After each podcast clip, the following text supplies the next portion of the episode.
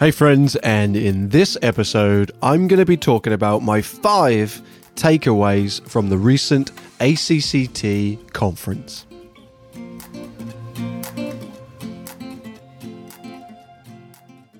Now, I'm not entirely sure if I go down, like five, four, three, two, one, or I go up one, two, three, four, five.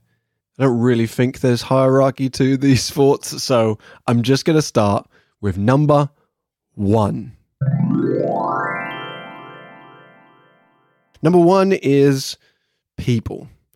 So, conferences for me serve a few different functions. One, it's a work thing. So, you know, we may be trying to sell product or get new clients or all those kind of things. But this specific conference for me is often a an opportunity to hang out with like-minded people, many of whom this is the only time I get to see them.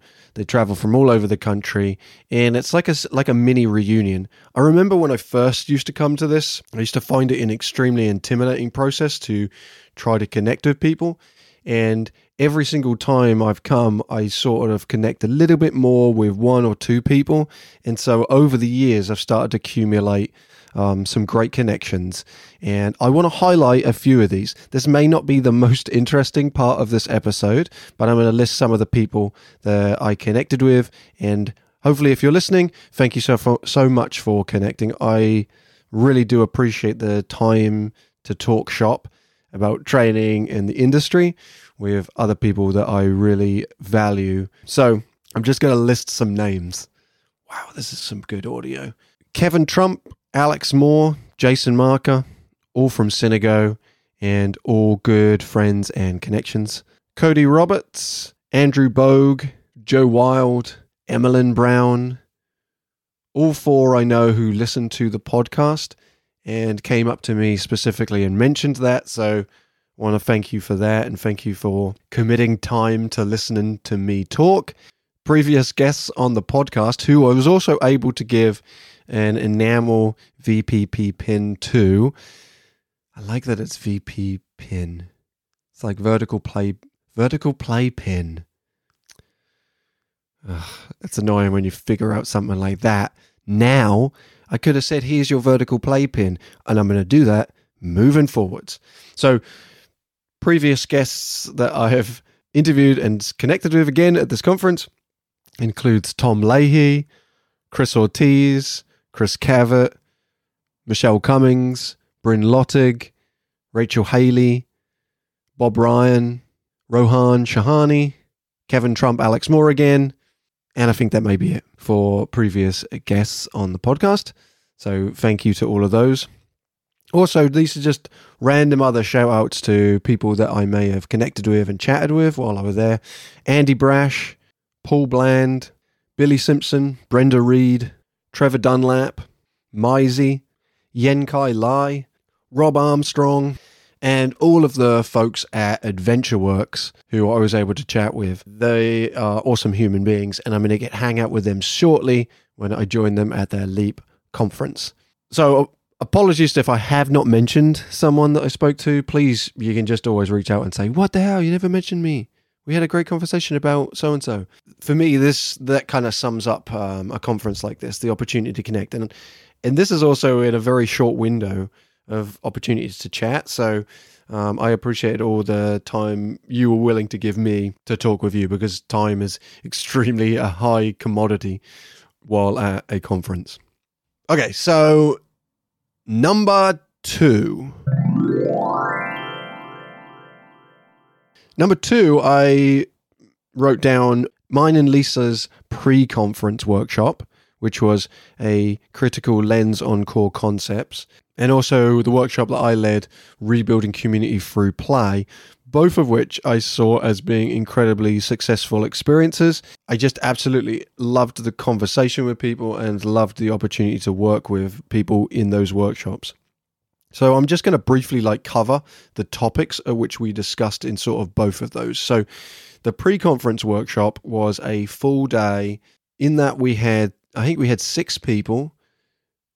The thing with all conferences and precons in particular, you you really don't really know how many people you're going to get. So you have to try to think about how you scale. We were given the roster for the pre-con, but you never know how many people might walk in on the day. So so you have to be able to scale. This is actually kind of an ideal number of people, even though you might hear six and go, wow, that's a low number. This was not a activity heavy workshop. This was a discussion based uh, workshop. So the the number of six actually kind of worked out really, really well.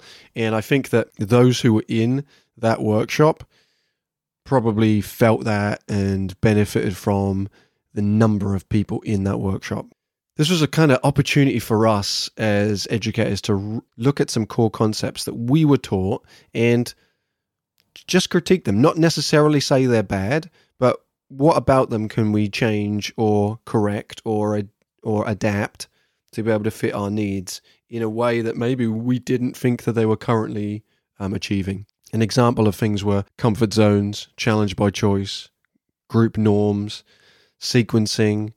Do you have to do name games, icebreakers, initiatives, lows, highs, specialty elements in that kind of order? or can you shake it up a little bit? And looking as well at specific element operations and say, just because this is the way you were taught doesn't necessarily mean the way you have to use it. A prime example, and, and a part of the workshop that I particularly enjoyed, partly because I got to play, was us using our portable low element that we call the cube. And now this is a play on Spider's Web. There'll be a link to looking at it in the description what I like about this is that it takes the constructs of what and that maybe some of the limitations on a spider's web, which might be the lifting part, the fixed location, the body image issues that result in it, and the lack of repeatability, and kind of flips those four components into how can we take those weaknesses and develop them into a product that means now those are strengths. So the cube is portable, Lifting is not a component to it. Body image shouldn't be a concern because you can adapt it however you like it in terms of those openings and shapes. And it's incredibly repeatable because every time you pack it away, it's very unlikely that you're going to set it up the same way that you packed it away. So, all of those things contribute to it. And there was a specific moment when we were running that where we'd set up a three dimensional challenge in the middle. And I gave myself a hard challenge to see if I could circumnavigate some of these webs. And the fact that everyone sort of like joined in to support and spot and give advice, it felt like a super well functioning team. And what was interesting in the discussion is that at no point did we even do spotting practice, and yet people stepped in to support and spot people. And so that led to a well, do we need to do some of the spotting activities prior to lows? Can we just encourage people to be responsible and support each other? And do we need to go through those, some of those steps? Now, I'm not saying either way. I would still probably do a lot of the spotting activities, but uh, the aim of this day was just to allow us to start questioning things a little bit, thinking about how we operate and saying, are these cut and dry, clear things? Or is there room for us to change and shift? And we talked about standards and local operating procedures and those kind of things, and those things that you can't really change, like authorities holding jurisdiction, like an ANSI or an OSHA standard. However, there are certain things programmatically that you can adapt to. So I'm not going to go into all the details on what we talked about. I think that what I'm probably going to do is each of the subsections that we talked about, I might make them into an episode and invite some people on uh, to talk about those things because I think that there was some real richness in those conversations. The second workshop that I led, Rebuilding Community Through Play, was an opportunity to talk about how we connect with our participants. And this was much more games based. I did an Ubuntu sequence where I added in some new ideas around the use of Ubuntu and also um, utilized our emotions cards, a newer product that we're currently working on there and a series of activities that coincide with those. So the only thing I'll say about that is we think at High Five it's so critical and important to talk about emotions when you are dealing with a lot of the work that we do, but talking about them in uh, a very clear and concise way, and so that there's a sequence of activities and progression of learning, and that we build our emotional literacy, and we also role model as leaders working with our participants on utilizing this kind of language and talking about these things more openly. It was a great workshop. There were some emotion shared, and I appreciated those people sharing those emotions. It was a very humbling experience to see a group of adults being very vulnerable with each other. And I know that a lot of people got stuff out of that, including myself. So I often see a really good workshop, not necessarily about giving hundreds of activity ideas, but having an emotional response with a group of other adults and peers and leaving ha- having some inspiration around some way. So I hope that I gave that to people and, and I appreciated um, receiving that myself. I also left that workshop feeling pretty awesome. That is number two. Number three. This is the hardest number for me, mainly because I struggle to say that number. I don't know if it's an accent. I've, I've often wondered is it an accent thing? Is it an England thing? I think it's an England specific accent thing because when I'm in the in England, no one really put pointed it out to me until I came to the States that I pronounced that number with an F instead of a TH. So I would say free, as in, yay, I'm free, as that number. So I have to be somewhat intentional about trying to pronounce the TH, but it does not come naturally. And yeah. So anyway, the thing I just put here under my third takeaway was the question what was Portland like? So I was in Portland, Oregon. Never been to Oregon before. It was a new state for me and a new city with Portland. And I can honestly say I have no idea what Portland is like. This is a behind the scenes, almost like the curtains opening up the curtains to the the world of traveling to conferences. Many of you may know this because you travel to conferences, but there's also a difference between traveling and attending a, a conference and working a conference. And pretty much ever since I've worked at High Five, I've worked conferences. And what that means is I present at workshops and I try to present as much as possible. And also, we have a booth in the exhibit hall, which then, when I'm not presenting, I'm going there and talking to people and connecting with people. And that's my job. So, what that ends up meaning for the conference world is it's a little less glamorous than sometimes it might seem. Like, I get to go to places like I'm going in April to Palm Springs in California.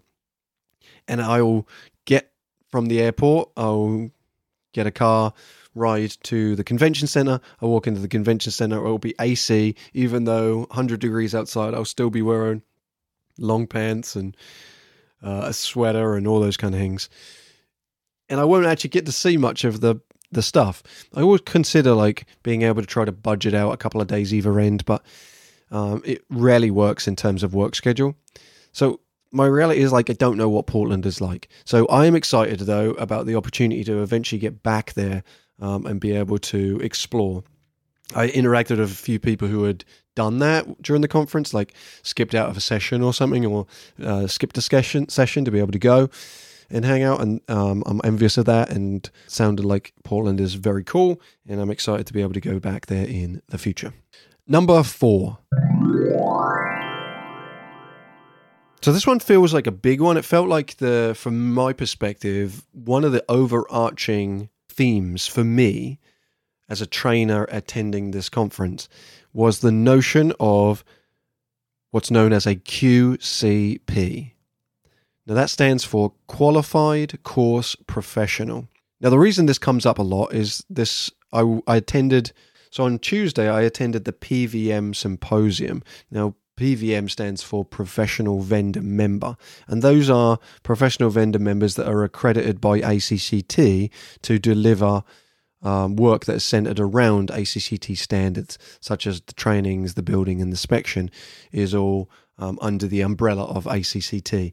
And all of the professional vendors and members of those professional vendors meet the day prior to the pre-cons and the start of the conference starting for an individual day uh, symposium. And there's often several different topics to talk about. And most of those tend to be centered around some form of accreditation and some updates to ACCT's standards and policies that they're going to let us know prior to the general session of the conference. So, in that, this wasn't the whole time, but there was a function of this to talk about ACCT committees because a lot of PVM members serve on committees. One of those was an update on, I think they're called the QCP Task Force, and their goal is to come up with clear, defined criteria for what makes someone a qualified course professional. And until they do that, certain other things are not going to be able to move forward, such as the idea of a universal portfolio, an update on the current challenge course portfolio that exists today, and also trainer credentialing, which has been a thing that's been talked about a bunch in terms of how do we actually credential and certify trainers. So the update essentially was that there's not much to update there. They've been working hard, but they're really struggling to narrow down on these features. Then I went to a trainer forum, which was held by Tom Leahy. Lots of traders turned up, and a similar conversation came up. We were talking about trainer credentialing, but what is the point of credentialing for us, and what is the hope that a credential trainer can or cannot do? What are these parameters? I then went to the QCP Task Force workshop. Similar scenario. Let's talk about all the qualities and characteristics of what makes someone qualified, and we're going to write them all on the board. Now, this is just my opinion on this, but this is going to be a very challenging nut to crack in terms of the industry because everyone has opinions on what makes someone qualified and what's the bar at which point we want to say someone is qualified. How many, if it's going to be about hours and days and amounts of training and uh, the skills, like there are lots of different parameters to think of and consider. The takeaway that I had the main takeaway I had from all of this is that I actually think that we are all going to struggle as trainers in the country and across the world to be able to come up with clear defined what is a successful and good training versus what is a below standard or below par training until we actually truly understand what everyone is training. What are the limitations on these trainings? What are the things that we are actually training? What are the skill sets that uh, we provide to our trainees? What's the methodology by which we teach? All of these things. And I was having this really great conversation with Dick Hammond. Oh, Dick Hammond, another name for the number one. And I was having a really good conversation with him about this. And the idea really stemmed from we train, so I train the way I was trained. And it's often this notion of this single story. I have this single story from one person, and it contributed to me being a trainer, and I often will train the way that I was trained. And for me specifically, it's through this lens of high five. And I haven't had the opportunity to train with a lot of different vendors. So, one of the things I'm actually doing in April is I'm going to be joining AdventureWorks in Canada and be, I'm going to be attending their level two training. The point for me is to try to learn as much as I can from what they're teaching and how they're teaching so it can inform my teaching style. I think that the only way for trainers, or one of the ways, one a big way, that we could be better able to have conversations about some of these standards and the, the, the criteria is for us to do far more trainer exchange programs. Now, these could be costly and timely. Uh, so, my thought on that would be to do some form of an exchange program, right? So, it's no cost to the trainers but or, or the organizations, but there's a, you know, I'll do this for you if you do this for me, or maybe you send a person to our training and we'll send a person to your training. That kind of an exchange. And that way, everything, everyone sort of grows from that. The only way that this doesn't work is if we isolate ourselves and not be willing to share the information and keep it all uh, under lock and key because there's no way for us to be able to get criteria if we're unwilling to know what other people are doing. Now, I will say, in a year, I'm not going to be able to just keep going to other people's trainings as much as I would love to do that. I'm not entirely sure High Five would approve of our trainers constantly being on the road training, but I think that there is a multi year plan that we could have where professional development for each other and also the benefit of the industry at large, we could be willing to do one or two a year in some form of an exchange. So I encourage you to do that with other vendors you know as well. If you're if you're listening to this and High Five is not your vendor, and that's okay, whoever your vendor is, and you're a trainer of some form, then I encourage you to check out somebody else. Right? There's no reason to stick with the same trainer every time, and they're not not only training organization but trainer right? Like myself and Lisa Hunt and Rich Keegan and Hannah Bailey and Chris Danboys, we all train slightly different. We all have our individual instructor or individual trainer preferences when it comes to things. I know that to be certain. So if you've if I've trained you year on year out, have a different trainer, right? Like there's I, there's no offense to that. It's just an ability to be able to get a broader scope of methodologies and ideas and thoughts and activities and all those kind of things. I think that is awesome. The end result should still be the same. The end result should still be a quality training that leaves your staff feeling competent and confident and able to operate your course effectively and safely. Those are the goals, but the, the ways that you get there, the ways you learn knots and all those kinds of things might be unique and different. And I think that's kind of, for me, it's exciting to be able to have that opportunity to learn. And number five. Okay, number five for me is a repeat of number one, and that is people. And it's just the last thing to say. Not, I'm not going to list all those names again. That would be really funny though. Not for me, but for you all, you could just keep skipping. I guess press the thirty thing. But I'm not going to do that. It's just an opportunity to say once again, thank you to all those people I was connecting with, and I appreciate you all. And I also appreciate those people who I wasn't able to maybe connect with. I appreciated people being there. It's just nice to interact with a group of people who are all excited about the same thing that we do.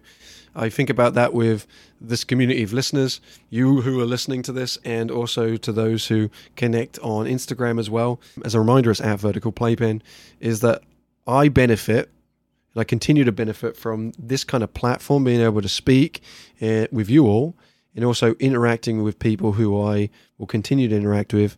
I have lined up some awesome episodes with some great people. That was another benefit of me going as I was able to go up to people and say, "Hey, would you be willing to be on the podcast?" And I've got a great list of episodes and interviews lined up.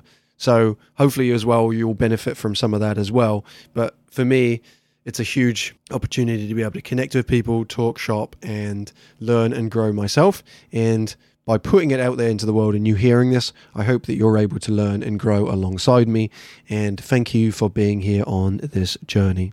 So, anyway, those were uh, my five takeaways from ACCT's conference. Thank you to ACCT for putting on a great conference. And thank you to all for listening and connecting and sharing. And I'll see you on the next one. Thanks for listening to Vertical Playpen. And then what about thanks for listening to High Fives podcast? Can you do it? Okay, try. Thanks for giving. I think a pasta guy.